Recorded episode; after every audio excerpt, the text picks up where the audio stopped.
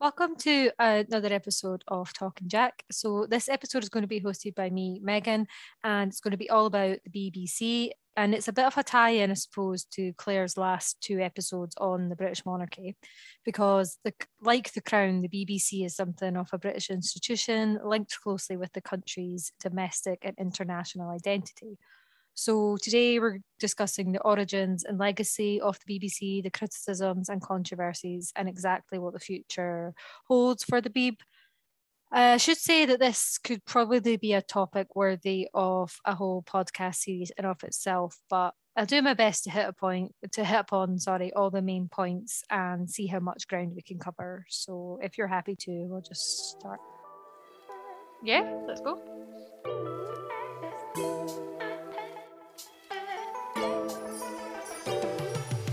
Talking Jack, dissecting the everyday.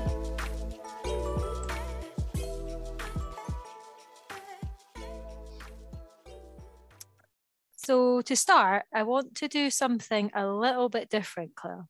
And I'm going to send you a link to the B B C's most recent campaign. You may have already seen it before, but I just want you to watch it again so that I can get your reaction. You need to watch all of it.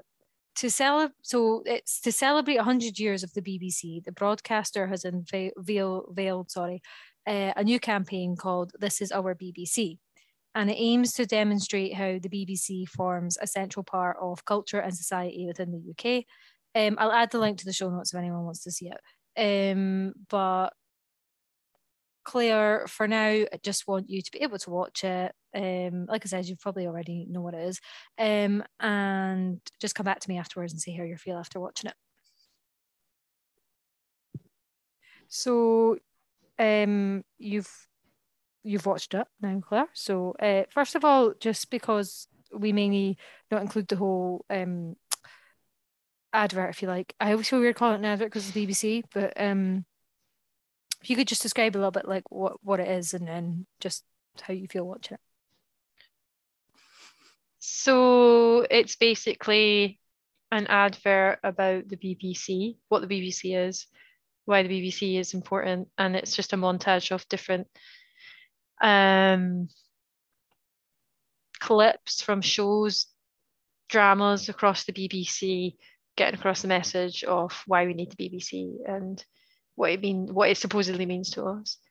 Um, so when I sort of initially watch it, it comes across as really desperate to me. There's just this air of desperation in it that's like, please let us keep the B B C. We're still relevant. Like, we still mean something to you. Don't forget about us and amongst all the streaming platforms and all your other options. Um, I think they do well in it, though, as well, to try and appeal to, to a lot of different people, because you can tell with they've done it, they're trying to be quite diverse in age ranges, ethnic ethnicities, um, different backgrounds and stuff, with the range of shows and what they're trying to say in it. Um, it does give a good snapshot of the full range of the B B C, you know, radio, T V, film. Within that, I mean, like different types of T V. Um, but I just, and, and I think parts of it, you know, are quite stirring. It could be quite emotional, you know, especially the bit when they, just because personally to me, the bit where they use, I assume it's like minor strikes they're talking about, that bit. I lo- I enjoy that bit because it, it oh, speaks exactly. to, yeah, it speaks to working class people. Um, I also think it can come across as quite cheap, the way they do it. Um, and it's, it's just a big propaganda piece, isn't it, at the end of the day for the B B C? And I think it makes you feel, there's a bit in it where it just makes you feel super guilty for, you know, choosing to do away with B B C, because we all know that that's in the pipeline. Like, that's what we're discussing at the moment in Britain, is do we keep the B B C or do we not keep the B B C? Do we fund it or do we not? And I think that with, I mean, it's as transparent as I don't know what, that that's what they want to say in that. They try to make it all emotional and stuff. And there's parts of it, like I say, which are, um, but I think at the end of the day, all that is is just, they may as well be down on their hands and knees going, come on, like, look what we give you. Be a bit grateful and give us some money to fund the B B C. Mm-hmm. So from what you've said, I can kind of get the feeling that if you kind of like the last the last episode when we're talking about the monarchy, just from the outset, would you say then that you are leaning more towards not having the B B C or privatising it or whatever it is that they want to do with it, um, like, you know, doing away with the licence fee and stuff?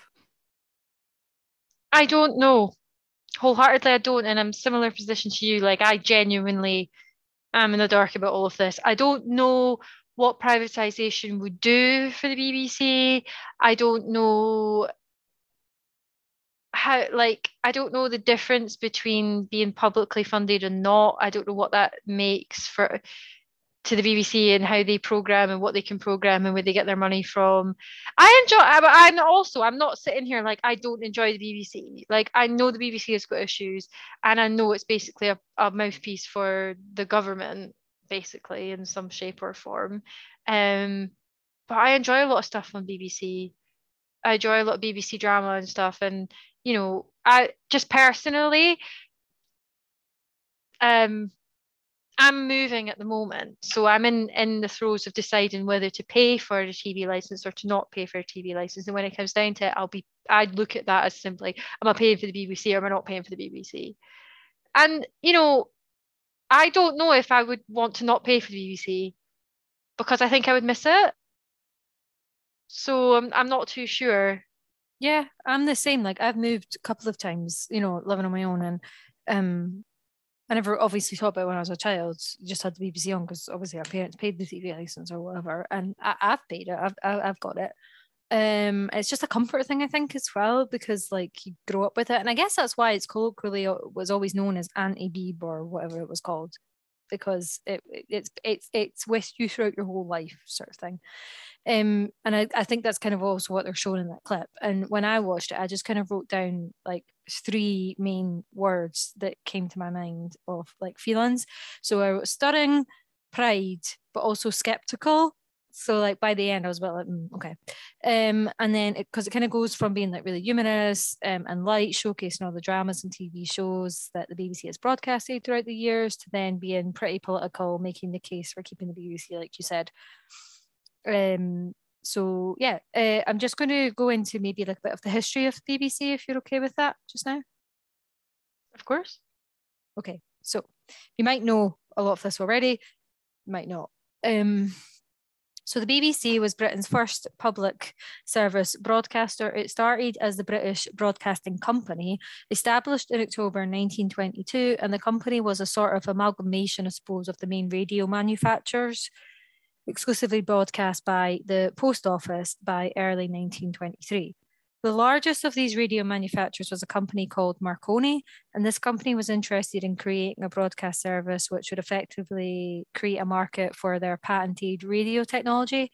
So after discussions with the government, the B B C was created and funded by a levy on the sales of radio sets, but it was also partly paid for by sponsored programmes from British newspapers.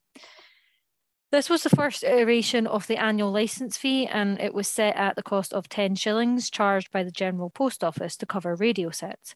But soon sales of radios dropped, mainly from the competition from amateurs and unlicensed rival radio sets being bought. And by nineteen twenty-six, the British Broadcasting Company was dissolved, and instead any assets were put into the creation of a nationalised broadcaster, which would become the B B C of today, or rather the British Broadcasting Corporation. The B B C would expand and continue to do so by developing different services, and the first major of these was the Empire Service, launched in nineteen thirty-two, now known as the B B C World Service. In the U K, listeners to the B B C had only one radio channel until nineteen forty-five, but another would be added called Light Programme for entertainment, because predominantly the B B C was kind of like a news source. Um, by nineteen sixty-seven, the B B C was rebranded. Uh, and oh yeah, sorry.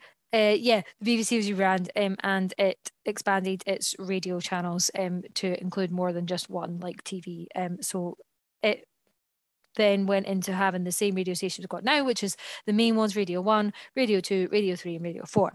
Uh, the B B C did, however, broadcast live T V starting in nineteen thirty-six, but by nineteen thirty-nine this ended as a result of the Second World War. So live T V broadcasting resumed again in nineteen forty-six, and the public were given two options for the licence fee. Either they could pay a fee for radio only, which would be one pound annually at that time, um, and or they could pay second option, which is a joint radio and T V licence, which would be two pounds annually. Again, cost from that time, not from like today's money. Uh, in nineteen forty-seven, the number of recorded T V licences was at fourteen thousand five hundred, but by nineteen fifty, this increased to around three hundred forty-four thousand. The radio licence was scrapped in nineteen seventy-one, and this meant that only one licence was needed, and this is what is now known as the T V licence, but it also actually includes radio. And it cost seven pounds for black and white, or twelve pounds, about one hundred eighty pounds in today's rate, given rate of inflation, for colour. Around sixteen million T V licences were sold in nineteen seventy-one, whereas today's figures, as of March twenty twenty-one, I think they're the most current ones that I could find anyway, stand at twenty-four million at a cost of one hundred fifty-nine pounds for colour and fifty-three pounds fifty for a black and white television. I find it so strange that they still have a black and white television option. Um... Yeah, uh, the Queen's coronation, as you hinted in the last episode, in nineteen fifty-three drew in twenty million T V viewers, and this helped propel appetite for television. That made it a lot more popular. Um, in terms of its T V channels, the B B C only had one until nineteen sixty-four, um, when B B C Two was launched. In nineteen sixty-nine, more channels were introduced and H D channels were added between two thousand five and two thousand ten. I think I remember when they came in. Um, the B B C is ultimately beholden to the British Parliament, but it is supposed to have almost complete independence in the way that it conducts its activities. The B B C had monopoly over television services in Britain until the Television Act of nineteen fifty-four, and it was introduced and commercial channels were launched, the biggest rivals being I T V and Channel four. Monopoly over the radio airwaves was also ended in the nineteen seventies when the government allowed local commercial stations to be broadcast. Uh, the B B C is under Royal Charter, and a Royal Charter is termed by the Cambridge Dictionary as, in quotes, a document signed by the monarch of a country and gives an organisation particular rights. Today, Royal Charters are normally reserved for organisations that work in the public interest, end quotes. So under its charter, the B B C does not advertise or broadcast sponsored programmes, and it's also required to refrain from broadcasting its own opinions and to be impartial. But this is something that's caused a lot of controversy. But just quick, before I delve into these controversies, uh, do you want to add anything in there, Claire? Is anything a surprise at all, or just wonder if you had any comments?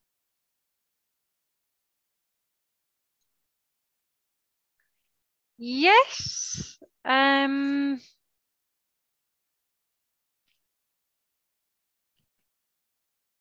I mean, it's interesting to see the history of the B B C and how the the B B C has evolved um, over these times. Um, and I do find it really interesting. What was the year you said about the, like, up until this certain year they had a monopoly over T V? Can't recall it. Um, nineteen fifty-four. Okay. That was when the Television Act came in and they were allowed to have um, commercial channels. So before before that, prior to nineteen fifty-four, the only thing on your T V was the B B C. So yeah, the B B C the B B C was the T V. Yeah, it was B B C One, yeah. So it wouldn't even, you wouldn't really even need to be like, oh, I'm watching the B B C. You just be, I'm watching T V, therefore I'm watching B B C. Mm-hmm. Oh, yeah. Okay. And it's it, that's what I found really interesting about like the very, very beginnings of the B B C, because obviously it was radio because television hadn't been invented yet. Mm-hmm. But um, it was made sort of in collaboration with the corporations or the manufacturers or the companies yes. of radio sets to try and get them to buy radio sets. Yeah. And I wonder if the same thing then happened with T V, if you know what I mean. Yeah, absolutely. Um, and I think um,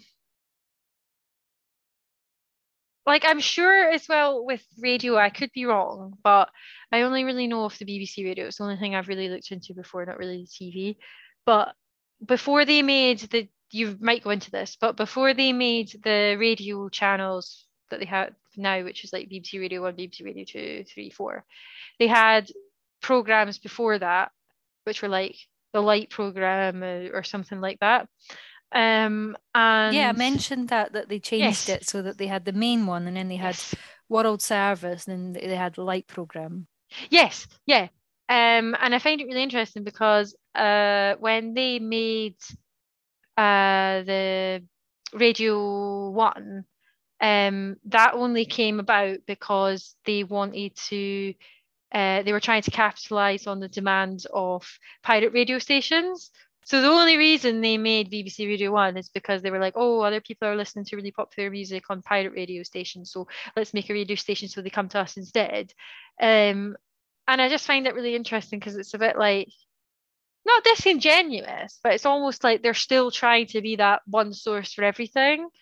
Um, and I think, although they're like, oh, we have independence from the government, to to you know control, like independent control over like what they create, both radio and T V, um I think, you know, knowing the origins of the B B C, like people are always going to see them in that in that light, you know, how they originated, and you know, all these other things, whether it be like different radio stations, pirate radio stations, different T V channels, whatever, they're just like in competition with the B B C, and it's like there's always going to be that rivalry.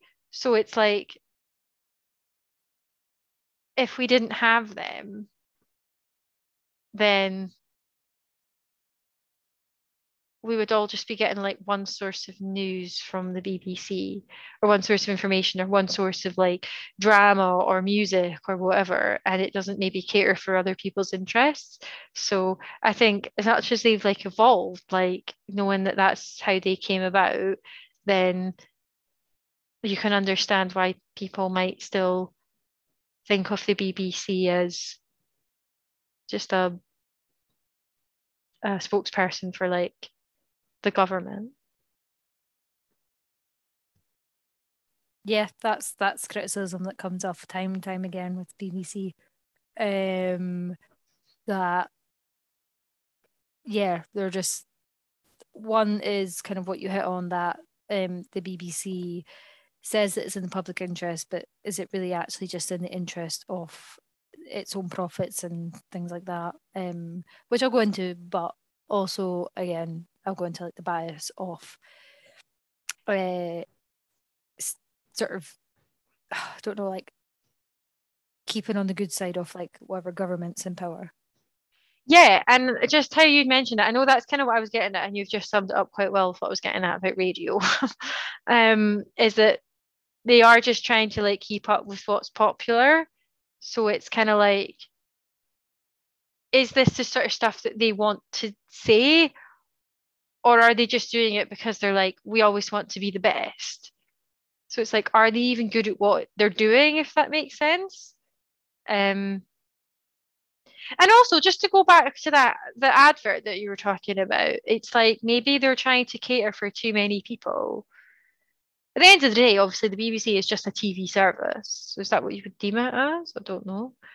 If you're talking about T V. Um, broadcaster. Broadcaster, yeah, that's it. Um, So they don't have to fit into like one niche thing. But I suppose maybe the B B C is just trying to cater for too much, maybe spreading itself a bit too thin. And especially in today's today's society, then, you know, it's like, are they just following what's not in, but, you know, yeah, like yeah, trends and stuff, yeah. And it's difficult as well because at the same time, they're always toeing that line of needing to be impartial. So um, I'll explain that a bit more next. Okay, so I'm just going to go a bit more into the sort of controversies and the, the criticisms that people have of the B B C. Now, this might be, might be talking for a little bit, sorry. Jump in if you want to.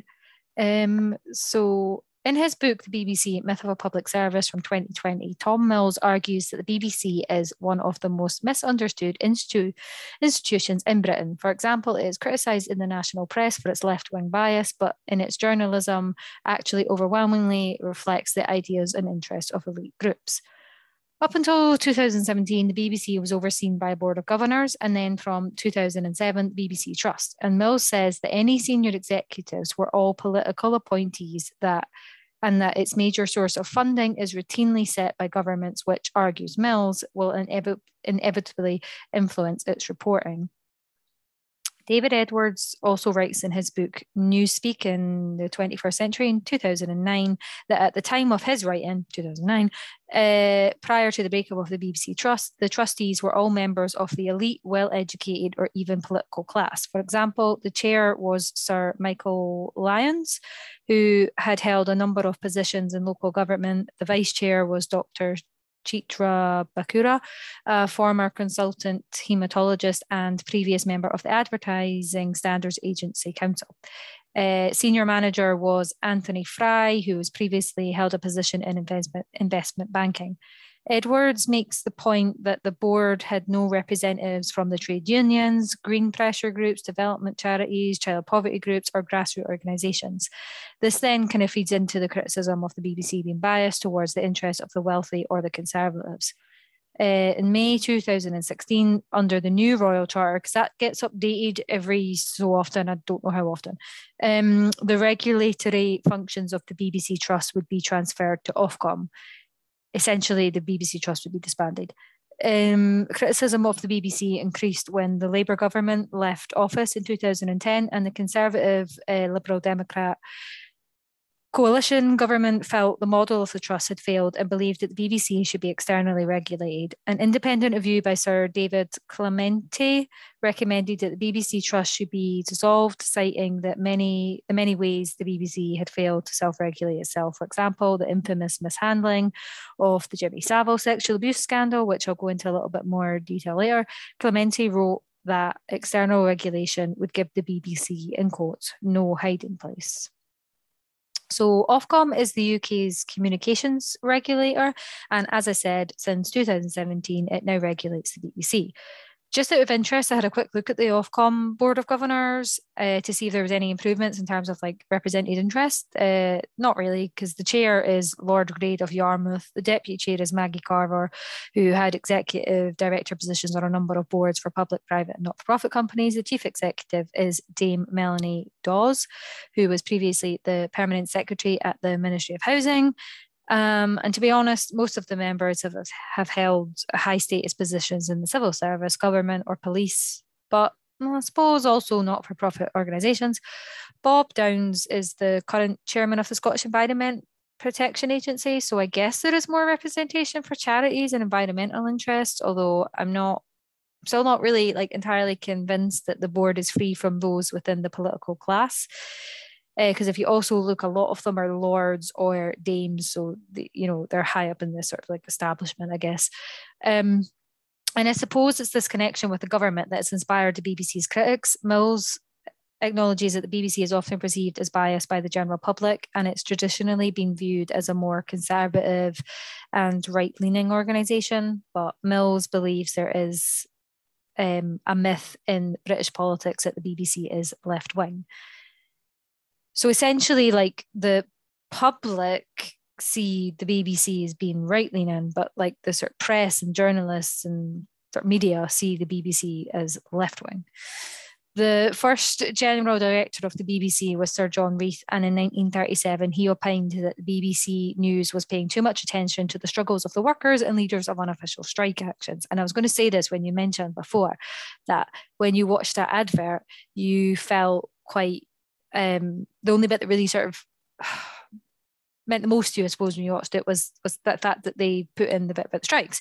And it looks as though throughout any union um, strikes that have gone on in the past, uh, when the B B C have covered it, they've actually been really like, they don't want to, because it's it's a left thing. So I'm like, it's it's if that is the case, they're then capitalising on it in, in this case, you know, to try and stir like emotional connections so that people like continue to watch the B B C, even though people high up in the B B C are like, mm, don't really want to give attention to trade unions. But anyway, in nineteen forty-one, Reith's successor, Frederick Ogilvie, wrote a memo to B B C controllers in which he spoke about the need to correct this balance of left-leaning speakers and programmes. Uh, so concerned about this was the Conservative Party that in nineteen forty-seven, Conservative M P John Profumo, as the party's first head of broadcasting, set up a unit at Conservative Central Office to monitor radio signs radio for signs of political bias. Although I kind of wonder whether they would call out any bias coverage support in the Conservative Party. Um, during the nineteen sixties, the B B C was under the leadership of a more liberal director, Hugh Green, and as a result, broadcast a whole host of more socially conscious dramas and satirical and anti-establishment comedy programmes. Green himself did comment that the B B C was being transformed by a new, younger generation. Mills believes that during periods of relative affluence, the B B C has tended to enjoy greater autonomy from government. However, during periods of austerity, a government's financial leverage tends to become much greater. Mills goes on to write that anxiety amongst elites about the threat of subver- subversion sorry, increased markedly with the growth of radical and egalitarian social movements in the nineteen sixties and seventies, and the surge in working class militancy, so like the strikes and... Um, Uh, yeah, activists and stuff. Right-wing activists at this time, sixties, seventies, emerged to oppose the more egalitarian and democratic culture of the post-war settlement in Britain, something they feel was being platformed by coverage on the B B C. Um, I find it quite confusing, though, when thinking about bias claims against the B B C, because it seems always to switch between right-leaning bias and left-wing bias, uh, because at the same time as accusations or anxieties about left-wing bias on the B B C, the nineteen seventy-one Director General Charles Curran observed that the B B C, in quotes, is a creation of the establishment and it depends on the assent of the establishment for its continuance in being. Um... Tracing the history of the B B C, Simon Potter wrote in his book from this year, uh, This Is the B B C, Entertaining Nation Speaking for Britain, that the B B C did suffer from financial constraints in the nineteen seventies, but a number of large media events re-established the national role of the B B C in the nineteen eighties. These included the broadcast of Prince Charles and Princess Diana's wedding and Live Aid. The eighties would see Britain under a long Conservative government headed by Prime Minister Margaret Thatcher, who implemented a number of financial restraints on the corporation. Um, Thatcher and many of her backbenchers felt the B B C claimed to work for the common good, but was really only interested in its levy from the licence fee and protecting itself from competition, kind of like what you said. Um, Thatcher really did not like the B B C. Um, her minister, Norman Tebbit, made his feelings clear when he said the B B C was, in quotes, insufferable, smug, sanctimonious, naive, guilt-ridden, wet, pink orthodoxy of the sunset home of third-rate minds of that third-rate decade, the sixties, end quotes. Uh, a report in The Telegraph from two thousand fourteen published a series of memos indicating that Margaret Thatcher's unstated objective was to review finances to, in quotes, knock the B B C down to size. Reportedly, Thatcher postulated radical moves into, including, sorry, introducing T Vs which only showed commercial stations run on advertising, unlike the B B C. Thatcher's government argued also that the licence fee was a state handout which harmed free expression. They also argued that greater choice between the channels would be far more democratic and that impartiality was a deception and that a better principle would be responsible national interest rather than um, always impartiality. Uh, disputes with the government over the B B C's political journalism led the Director General Alastair Milne to be sacked in nineteen eighty-seven, and he was succeeded by Michael Checkland and John Burt, who introduced greater commercialisation of the B B C brand abroad. So that's kind of where it sort of, I don't know, kind of like expanded, but you know how like B B C is kind of like all over the world now. Uh, by the nineteen nineties, the B B C began to engage with digital media and tried to move away from its loyalty, if you like, to the monarchy, most notably by commissioning the controversial Princess Diana and Martin Bashir interview. The B B C entered the twenty-first century with less hostility and its programmes were competing well with the likes of I T V. However, controversy would arise once again following criticism of the B B C's news coverage of the Iraq war, and repeated scandals about the governance of the B B C would ensue. Austerity measures that were introduced after the two thousand eight financial crisis would also hit the B B C's purse hard, and this again wasn't helped with the emergence of satellite, cable and streaming services which have only served to pull away audiences. Um, I'm going to go into a bit more detail uh, on particular examples of controversies and accusations against the B B C, and some I've already touched upon, but before then I just want to very quickly um, talk about impartiality, as this forms the foundation of much of the criticisms of the B B C, so you kind of need to understand what that means in terms of the B B C. Uh, Richard Sandbrook, the former B B C director of news, once told a newspaper, in quotes, "People sometimes ask me what I'm going to do after the B B C, and the answer is that I'm going to have opinions again. They've been repressed for so long," end quotes. And while working as the B B C's political editor, Andrew Marr also declared, in quotes, "When I joined the B B C, my organs of opinion were formally removed," end quotes. Section four on impartiality of the B B C's editorial guidelines states, in quotes, "The B B C is committed to achieving due impartiality in all its output. This commitment is fundamental to our reputation, our values, and the trust of audiences. The term due means that the impartiality must be adequate and appropriate to the output, taking account of the subject and nature of the content, the likely audience expectation, and any signposting that may influence this expectation." Um, yeah, sorry, end of quotes. Uh, there are plenty of examples where people have called into question these standards, and I'll go into it in a moment. But first, just want to ask if you've got any thoughts, Claire? No? No, you can continue. Oh, I just feel like I've been talking for ages. No, go for it. Okay, right. Um, so I'm just going to give a very, very, very brief interview of some of them. Overview, sorry, of some of the many criticisms of the B B C, um, but there is a lot more to many of them um, than I'm going to cover here. Uh, okay, so a big one is, of course, the political leanings of the B B C and support to government parties. I suppose I've kind of already mentioned this one, but some examples of this include a special leaders episode of Question Time in the lead up to the two thousand nineteen general election, in which audience laughter to an answer given by Boris Johnson was edited out.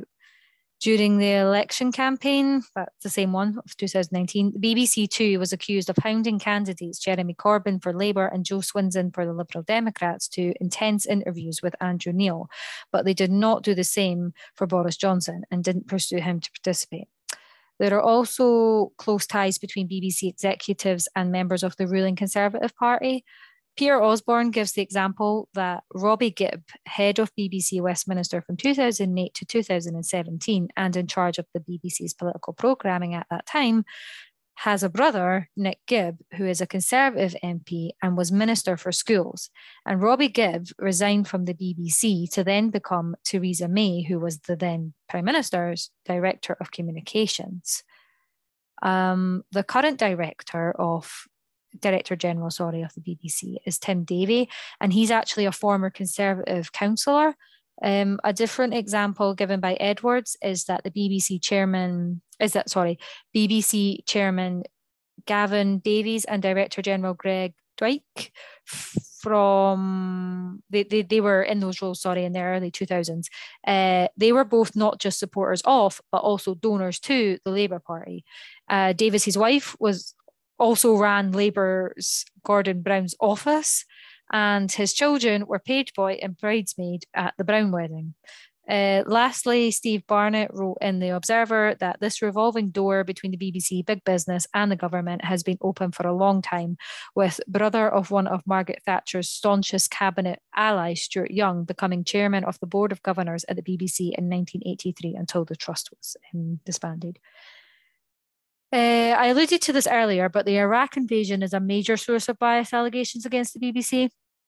Um, the, Hutton, the Hutton inquiry found that even prior to events in two thousand three, when Iraq was invaded, the B B C, in quotes, sexed up the case for war.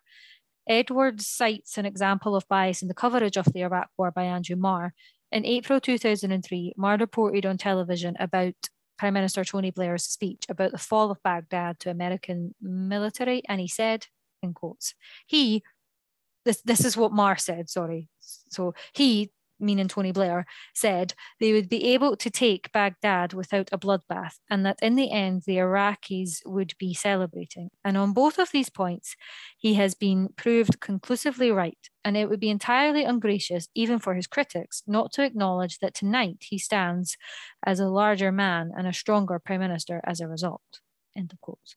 Edwards argues that here, um, sorry, yeah, Edwards argues that um, just this single comment makes a mockery of the B B C's claims to impartiality and freedom from personal bias.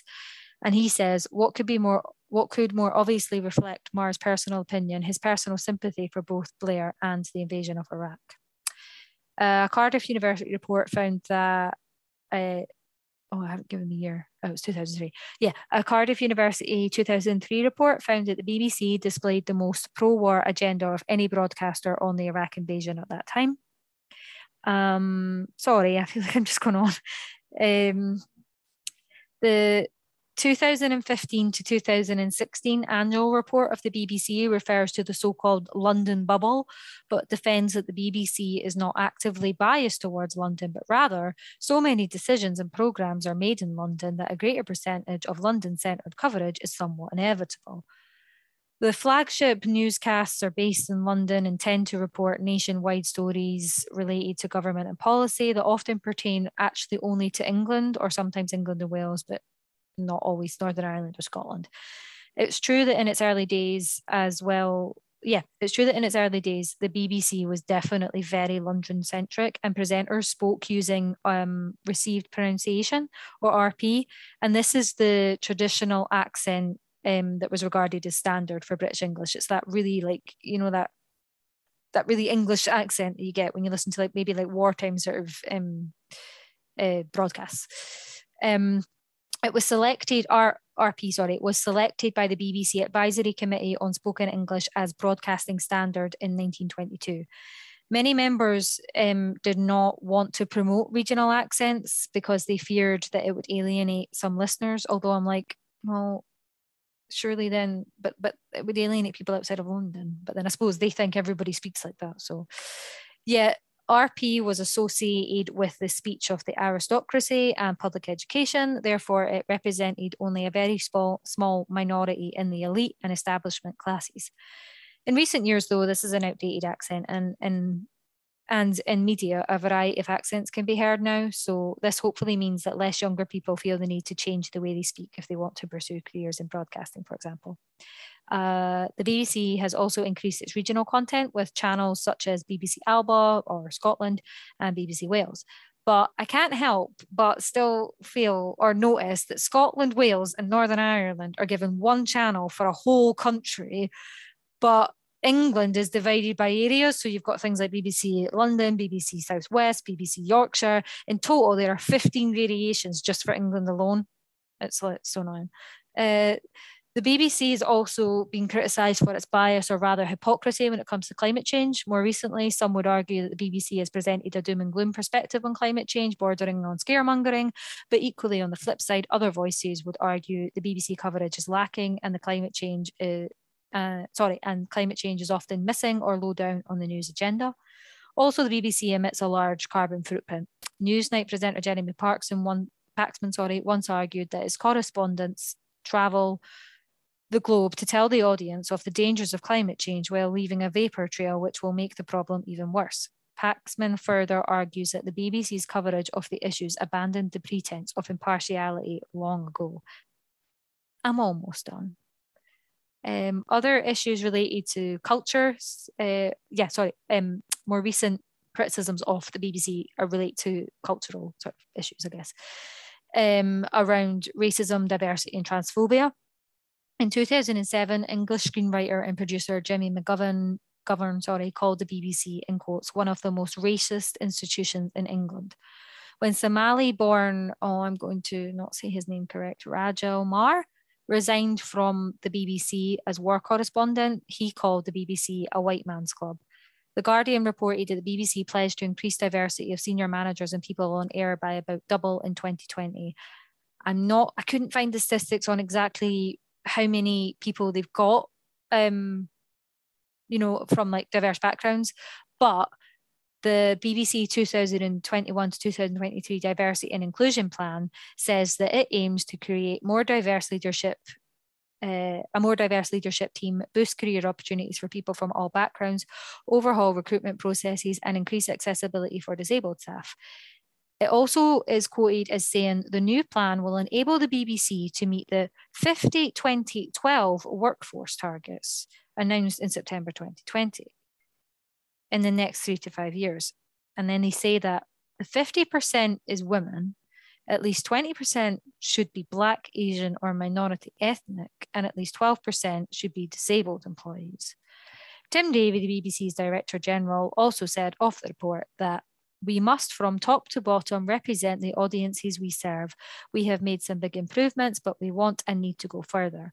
Having the right mix of people, ideas and experiences at the B B C will mean we continue to provide world-class, world-class, sorry, content for everybody. Um, B B C also has a lot of other, um, what do you call it?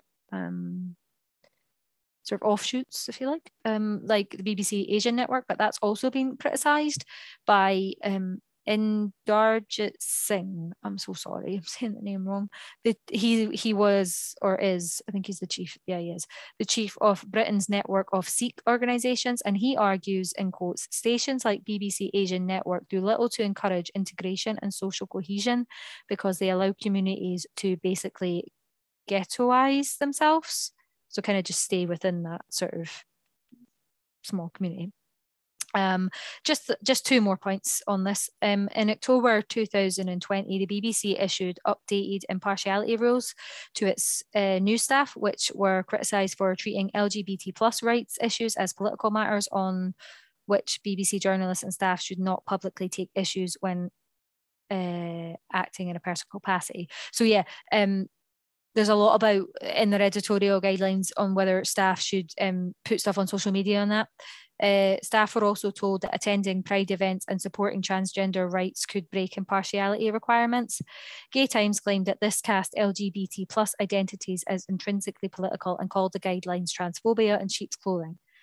Um, so it looks like the B B C are trying to do good, but they argue that they're not because they're not letting those issues be talked about. I think that's what they're getting at. Sorry. Uh, also, there was an article published by B B C News in twenty twenty-one, which received a lot of criticism. I remember when this came out, um, and it was accused of being transphobic. It was about, um, I think it was about lesbians and sort of the erosion of the lesbian identity or something like that.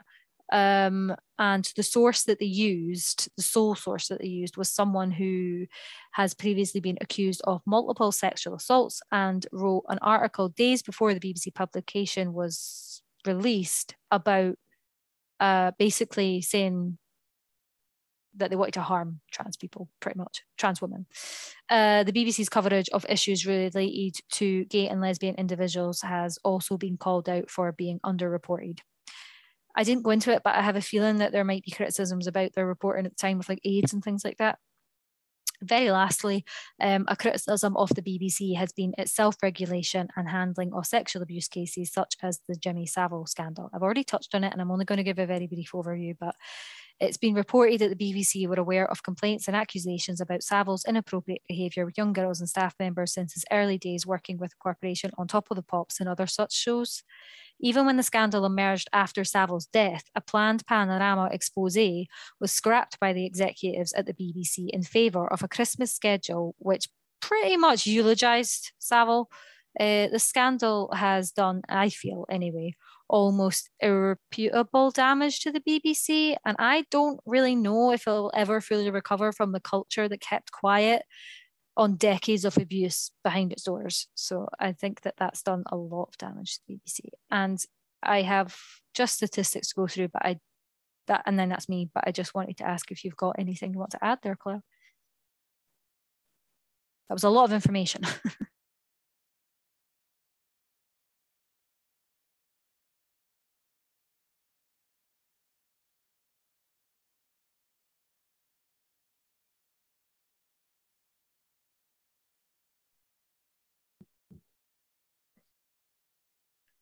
I know it's a yeah, lot, isn't it? It's just in. hard to like go back to the beginning. Um,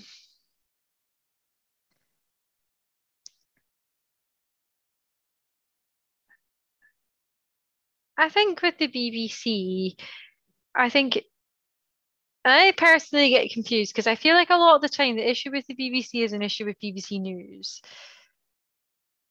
You know, I don't think we really talk about B B C programming, what the B B C fund, what they put money into, um, like drama wise and stuff onto. That's a good point. The I T V really and stuff. Into that. No, but I think that's the issue with the B B C. I think when, generally speaking, when we, you know, it really affects like British public and stuff. So when we have this debate, should we defund the B B C? Should we not? Or are the B B C? Why do we hate the B B C or whatever? You know, what we're doing right now. I. all comes back to B B C News, and I think it always comes back to whether, you know, they're representative, like you've been saying, and um, whether they're uh, biased. Um, and, you know, I think like a lot, I've always grown up with people saying, oh, the B B C represent the wealthy. And I think, you know, that's where they came from. You know, a lot of the people, like you say, that work or worked in the B B C, and I believe continue to work in the B B C, are all well educated. And, you know, like even when you look at like news presenters that they have at the moment on like B B C Breakfast and stuff, forgot her name, you know her name, she's on B B C Breakfast. I don't think, too. Yes. Now, they might be like, oh, that's diverse. She's diverse. But yes, yes, in ethnicity-wise, of course. Education-wise, she still comes to the same place. You know, she's still, yeah. yeah, she's still been brought up in these institutions, and she's still elite, and she still kind of like ties into the establishment or that conservative kind of outlook. So on the face of it, yes, they're maybe trying to be a bit more diverse, but they still have this maybe same belief. Um, and I also think that um, the B B C, I think, okay, so I think with like, I don't ever recall looking into, for example, I T V, right? An I T V bias. I mean, when has anybody ever asked that question? Who cares? Like, who cares about the I T V's impartiality, or if that's how you say the word? Nobody cares. Maybe people do, but I've never heard of it. I've never heard that as an argument, you know? Maybe Channel four, but Channel four was always like, oh, we're the complete opposite to, in its heyday, you know, we're the complete opposite to B B C. We say what really matters. We're quite controversial. We're quite liberal, perhaps. Well, to me, that's what Channel four represented. And it was like the, not nemesis, but like the direct opposite of the B B C. You know, you go to B B C and you get this conservative outlook, and you go to Channel four and you get this really liberal outlook. And I mean, I don't know whether like that's a good thing or not. And I don't know how wholly representative it is of both of them either. But, but sorry. If you're just about, I'll let you say your point and then I'll no no go for it. Well, I was just going to say that um I guess I would need to look up, as far as my understanding is, um Channel four and I T V and the like, uh they are they haven't put it into their like guidelines that they have to be impartial, whereas B B C have B B C have said that they're impartial, so right, like, they right. brought it on themselves, kind of thing. And then also you've got the added thing of the B B C being a public broadcaster, so as a public broadcaster, and in their Royal Charter, they've kind of said that they have to be impartial, whereas commercial stations like I T V or um, are allowed to have their own viewpoint. Yes, yeah, and if if like say, this is my understanding anyway, that say for example, um, I don't know, I T V sort of put out a programme or a news bulletin or whatever, and sort of made an opinion known. And one of the advertisers then were like, I don't agree with that. I don't want to be associated. It would be up to the advertiser to walk away, and it would be up to I T V to be like, okay, we're running, we're going to take that risk. That that that um, advertiser goes away, and we might lose their sponsorship. But they're not under any obligation to be impartial. Does that make okay. sense? Okay, no, that does make sense, because I was that's what I was going to say, and I know that's what you've been um, hinting to. Um, throughout this whole episode. But like, I think the issue with the B B C is the issue maybe that they are trying to be impartial, um and if they could just say where they're coming from and just be like, that's that's what we represent, then that's fine. And it's kind of like what we were kind of discussing in our last episode with the monarchy. Well, I think the kind of conclusion that we both sort of came to, if I'm right, is that, you know, with the monarchy, it's almost as if like we're being forced to pay for them even if we don't agree with them. If you want to, if you like the monarchy, give them some money. Great. But because we're taxed, regardless of it, we give our money to monarchy whether we want to or not, right? And I think it's along the similar lines. Although, you know, you're, I would say you're well within your right not to pay the licensing fee. But I think that's the that's the area of contention around the B B C, is this licensing fee. And it's also the fact that they're supposed to speak for the people. You know, when you go back to that advert and they're like, you know, this is our B B C, it's like, you know, trying to say we're all inclusive, this is everybody's. It's like, well, don't portray yourself as being impartial when you aren't impartial, because you're saying that you're everybody's, because you're not.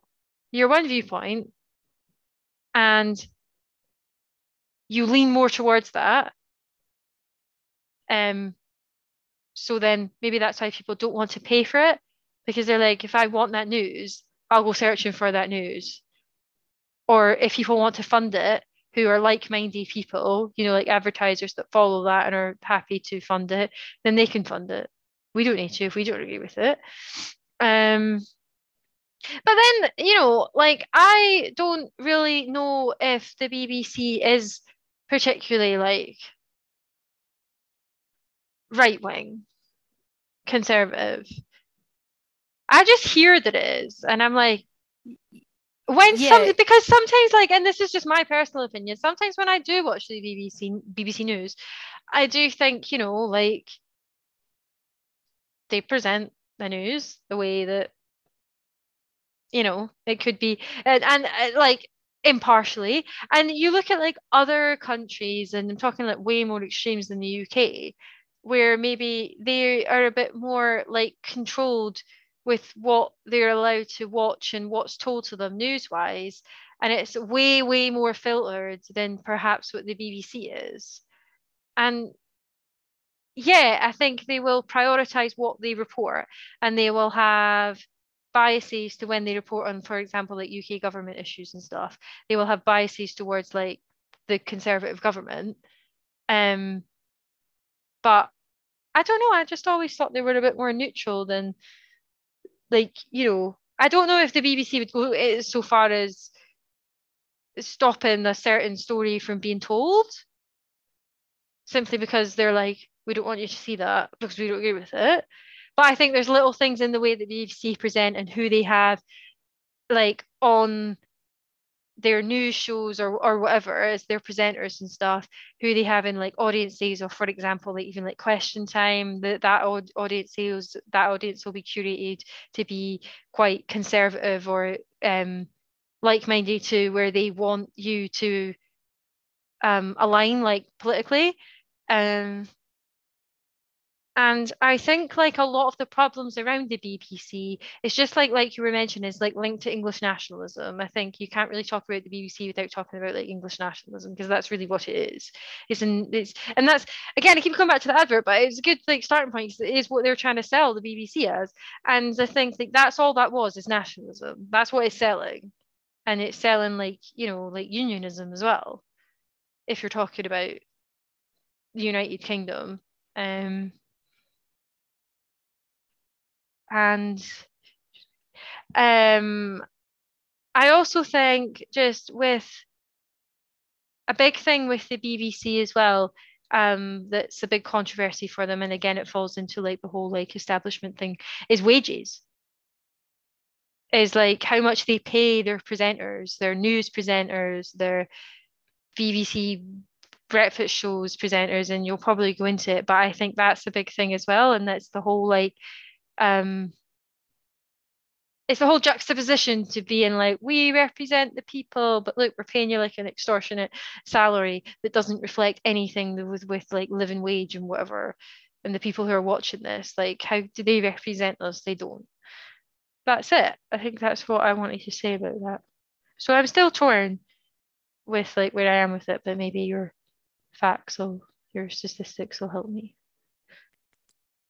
Yeah, I'm kind of with you on what you said about uh, the B B C, and I just wanted to give an example of where some people say that actually what is a problem for the B B C isn't that they sometimes, although people say it is, that they're not impartial. And sometimes people say that their impartiality clause is actually a hindrance to them. Um, for example, really, really famous controversial episode of Question Time was in oh, I've got to remember the date. I think it was two thousand fifteen, but I'm probably wrong. Anyway, uh, it was around the time of Corbyn, I think. So before two thousand seventeen, don't know. Anyway, uh, when the B N P was going about, uh, the British National Party, and they invited, uh, they invited, um, why am I forgetting all my names? I've got this written down somewhere. Um, anyway, they invited the leader of uh, the B N P on, and um, there was loads of backlash about it. They were like, why did you invite him on? Because all he's going to do is say really racist things. He's got really, really right-wing views. Um, and they were, and the B B C had said, well, because of our impartiality, we have to have uh, a difference of sides. And a lot of people were like, yeah, well, there's impartiality, and then there's like common sense, you know, like you don't invite someone on who's got like really, really harmful um, views that are really offensive, um, will hurt people, um, and it just sort of downright like derogatory, you know, um, or discriminatory. Um, so yeah, that's just an, it was it was a huge thing, um, and there's been loads written on it and that. Um, and that really, and, and since then, I don't think Question Time as an actual programme, because I was going to go into a whole big thing about Question Time. I've got loads of notes about it, but I'm not going to. But it's a whole big thing about like people do not like Question Time. They think it's really, really biased, and you hinted on it, the way that they select the audience, um, the airtime that they give to certain speakers, um, if they interrupt them and stuff like that. Um, another point I want you to make, following on from what you said, was that I'm kind of the same as you. I'm I'm torn with where the B B C lies in terms of its leaning right or left. I actually think that the B B C just aligns with the ruling government more so than anything else. Because like I said before, you've got those two director generals who were like in the pocket of um, Brown. You've got Andrew Marr, who was maybe on the side of Tony Blair, their Labour.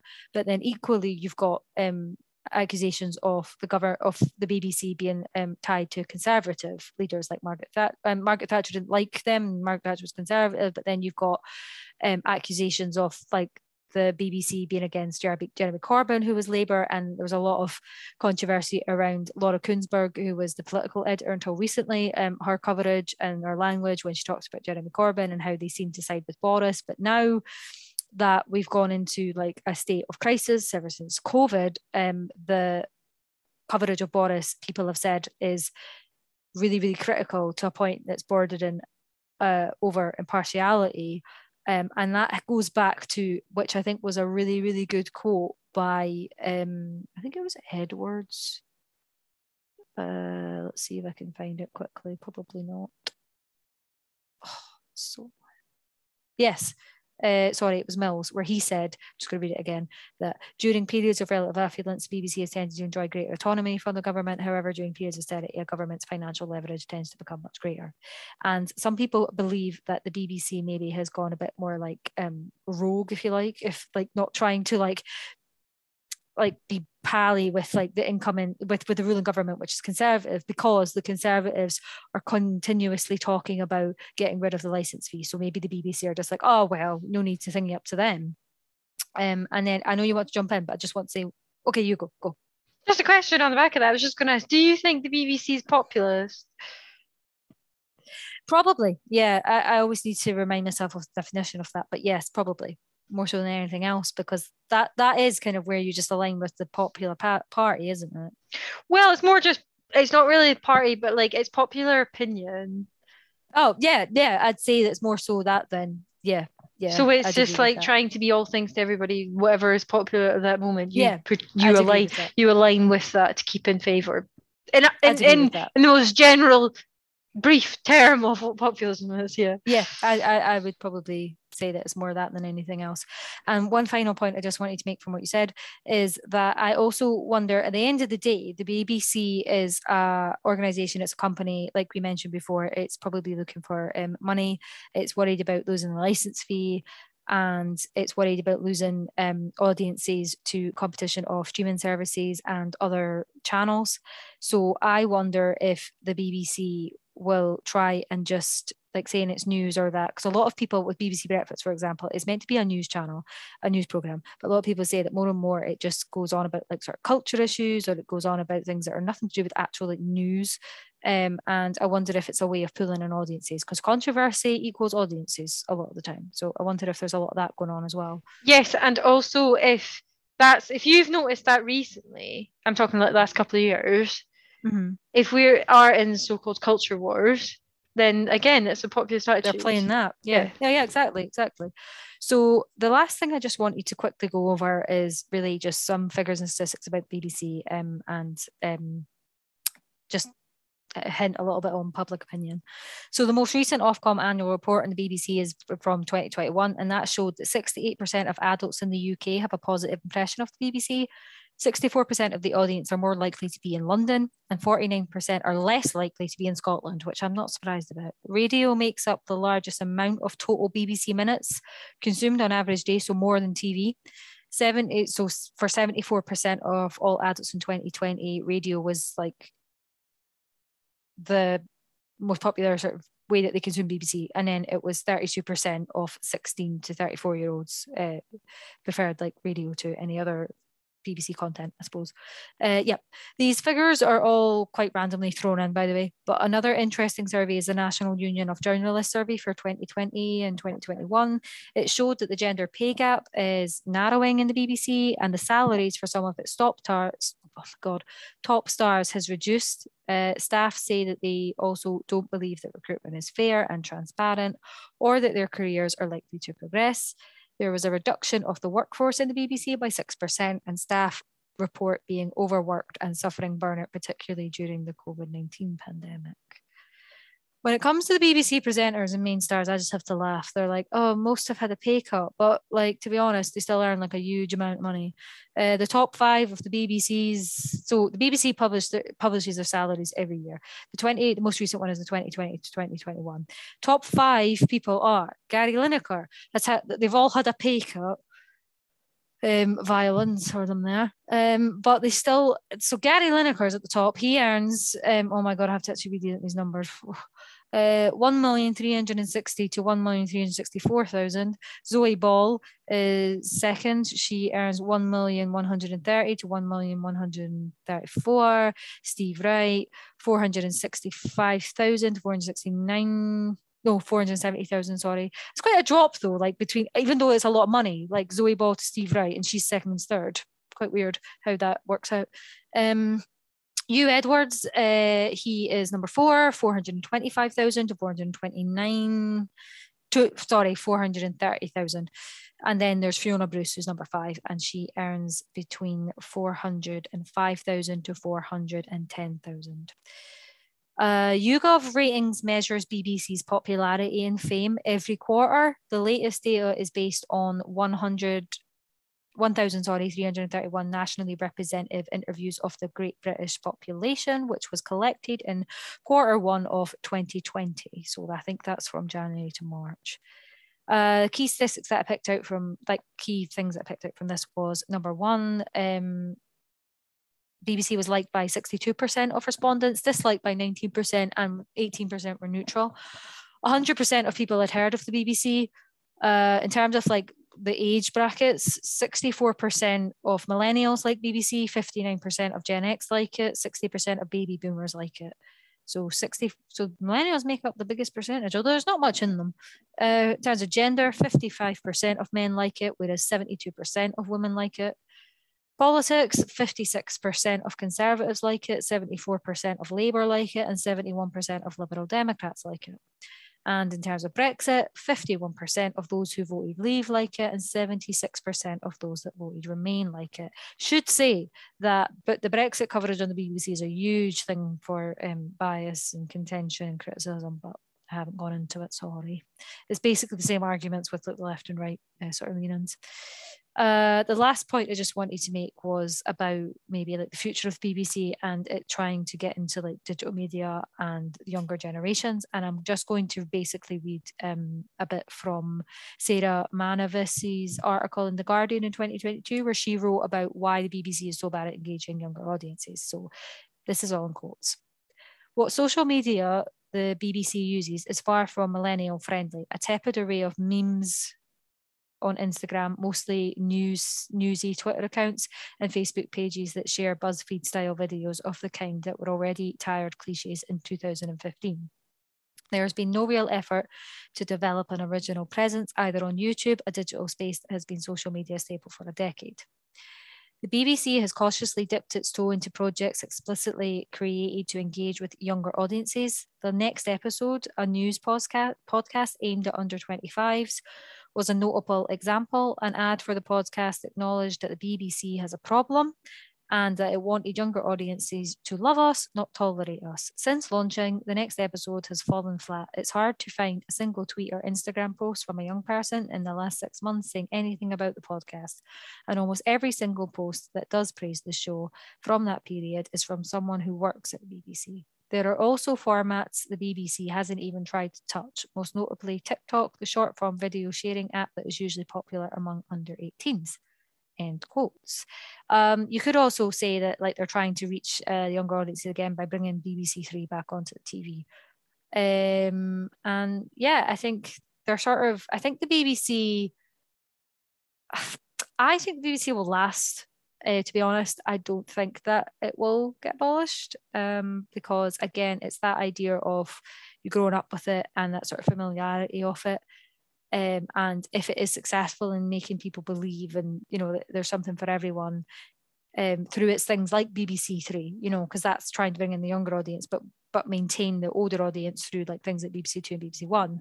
Um, I, I, I personally don't see the B B C is going anywhere anytime soon. I think it will still maintain to have a lot of criticism, and I think people sort of love to hate the B B C, but still watch it anyway, um, which is kind of the case with me. I'll moan about it, sit and watch it in the morning. Um, so yeah, that's kind of like where I'm at with it. So it was just really to sort of go through the B B C because I've always sort of wondered, you know, is it bias and stuff? And I've never really taken the time to read about it. So it's just to explore sort of some of the issues. So my main takeaway is that I think that there is bias within the B B C. I do think that at the top, it's very establishment and it's always kind of in the pockets of the monarchy and the government.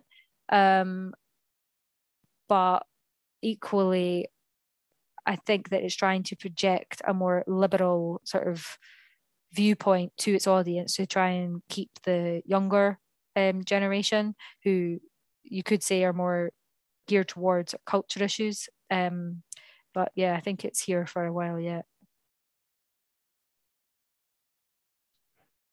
I do agree with you. Um... And I think that's all really super helpful to put into context where the B B C is and where it might go. Um, and I'm trying to, throughout the whole sort of thing, just think of like what my positives and negatives for the B B C are. And I think there obviously are loads of negatives to the B B C, as with most things. Um, I think, like you said, you make a good point about the whole recruitment thing. There's maybe a lack of diverse recruitment and you see it. I think it's difficult to get into the B B C, and I think the B B C presents itself as something for everyone when it's not, you know, even to work in it and what they, what they, um, what their programmes are as well. I don't think it really is as um, accessible, for lack of a better word, Um, than it thinks it is. Um, I think the pay is shocking, and I don't I don't think it reflects what public service should. I think the the wages reflect a private company, and that's what the B B C are trying to move away from. So I would hate to think what if the B B C went private, what they would make. Um, and I think that's also a bone of contention, like I've said before, because B B C is supposed to be publicly funded. You know, why are we funding that? Um, and the biggest point with the B B C is just the whole, the model that they have at the moment with a licensing fee. The licensing fee is, is outdated, and I think if the B B C is here to stay, the licensing fee isn't. And the B B C are going to have to think of some way to get around that licensing fee and still exist as they are. I don't know if they'll still exist as a public service, but they might exist as a private service, which would drastically change yeah. what the B B C is. Just... quick thing, I didn't look into it, so I have no idea, but I also wonder if the B B C are trying to get around that because maybe they're losing money because less people are um paying the license fee, you know, they're signing up to it. Yeah. Uh, but if you don't, if like, for example, if you, like, you don't pay it right just now. Mm-hmm.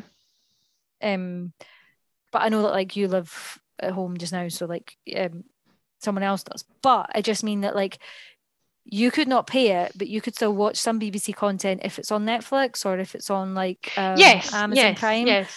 And the B B C are probably getting something from that. The Netflix, for example, are probably paying B B C something to get their programmes on there. So I wonder if that's the route that B B C are going down. Yeah, that could be the way, because in, in a way that is semi sort of private, privatised, I suppose. Um, which would be interesting to see. I don't know how much of a cut they'd make from stuff like that. And but equally, it just means that if more and more people are used to seeing B B C on other streaming platforms, then they're less likely to invest in the B B C itself. Um, and I think there's an issue with, obviously, bias in the B B C, neutrality in the B B C, and, you know, you can even see it on, like, with within that, I'm talking B B C News. Um, but equally, I think although the impartial nature of the B B C is obviously a massive bone of contention, and it's where a lot of the controversies and a lot of the problems and criticisms come from B B C, I feel like, like I've said before, the B B C could be worse. And I think the B B C News, at least, could be a lot worse. And I think, you know, if you compare it to places like America, for example, a lot of their news stations are really, really partisan. And the B B C, at least, is not that. I mean, you, I don't think anybody, whether you hate, love to hate the B B C or what, don't think you could say the B B C is partisan, because it's not. It's got some level of neutrality to it. And that's because it is trying to be impartial. And at the end of the day, I think we've got so used to people being quite partisan in their opinions that when we're like, oh, why are you trying to be both things to all people? Like, public, like um, politically, anyway, with some sort of, like, centrality, is that the word, um attitude or agenda, um we're kind of like, well, where do you lie? You left or you right? Are you conservative or you Labour or liberal? Like, and the B B C, you know, is obviously going to be, and it's like like you say, it has its issues, obviously comes from the establishment, it's obviously got that kind of agenda to it, but at the end of the day, I think people go to the B B C when they want news, and they want un like honestly, when they want unbiased news, I do think people go to the B B C, but obviously some people will argue that they don't. Um, but, you know, I, I don't know if I'd want, I think it would be a sad day to see the B B C privatised, because, you know, you think of, like, media moguls, like, you know, Rupert Murdoch and stuff. Do we really want the B B C owned like that? I mean, it's happened to Channel four. I don't. I think it'd be really sad to see the B B C go the same way. But like I say, the issue, the main issue with the B B C is that licensing fee, and something has to be done about that. And I don't know what what would be, because it would be privatised to fund the B B C if they weren't getting it publicly funded. Um, but I do think the B B C has a really good na- international appeal. You know, it has news services all over the world. If, for example, I know I keep saying it, but if you're in America, if you know what I mean, and you want to know what's happening in Europe or Britain, you watch B B C World News or whatever their channel is. You know, people might watch that, and that's that's where you get your news from. Um, and its programmes are international. Um, I think it has a good appeal worldwide. Had some respect worldwide as well. It's like respectable programming. Um, and it's a good platform for people to showcase certain talents, but then again, I don't know how easy it is for the B B C to get into the B B C, um, and I think it has a good range of programming. Um, but I do think there is an issue with too much of the B B C going online, and again, that's a byproduct of the not having enough money and it being funded less, is that it's moving online. Um, but you know, we don't all access Um, the internet, and we don't all have that twenty-four seven. So to, you know, you watch it now, for example, right now Wimbledon's on, and if you're into a match and then they go, this will be continued on B B C iPlayer, it's like, well, I don't have B B C iPlayer. Like, what if I don't have the internet? Like, and I know that sounds like, why wouldn't you? But people don't. So that's an issue, and especially when they're trying to reach a younger audience. Obviously majority of people do, but you cannot assume that people do. It's like the whole thing where they move B B C Three online because they didn't think they had the audience or money to, put, to keep it as a main channel. They saw that loads of people were watching online. I know that goes against my point, but then they brought it back to T V. But it just means, like, it either works or it doesn't. And I think they should be cautious about putting too much on, because, like, you know, they're going to move C B B C. Um, they're taking that off. I don't know when. It could be like next year or something. They're taking that off and they're moving that online. And it's like, there's a lot of kids in this country who are in poverty, and that includes in having not having access to the internet, not having devices to watch things on.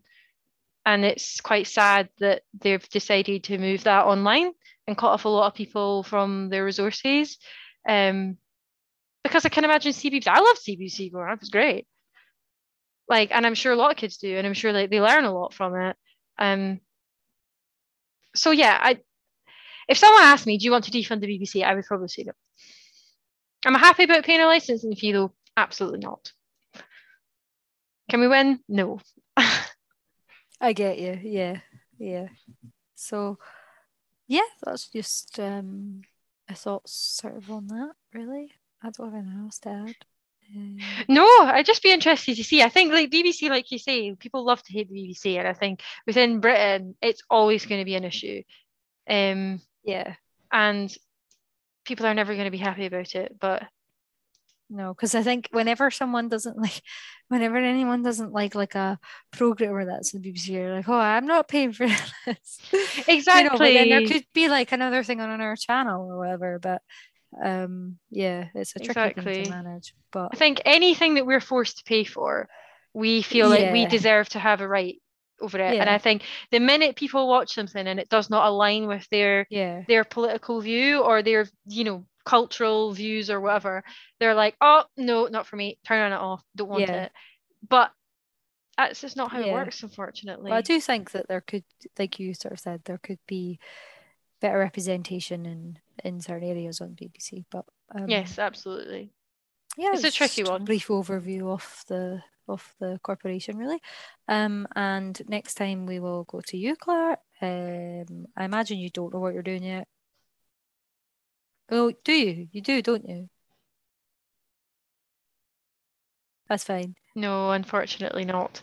Um, I'm fine. torn between two two ideas, so we'll see, uh, we'll see which one comes to fruition. Cool. Okay. Well, um. whoever is listening, thank you. Yeah, as always, thanks very much.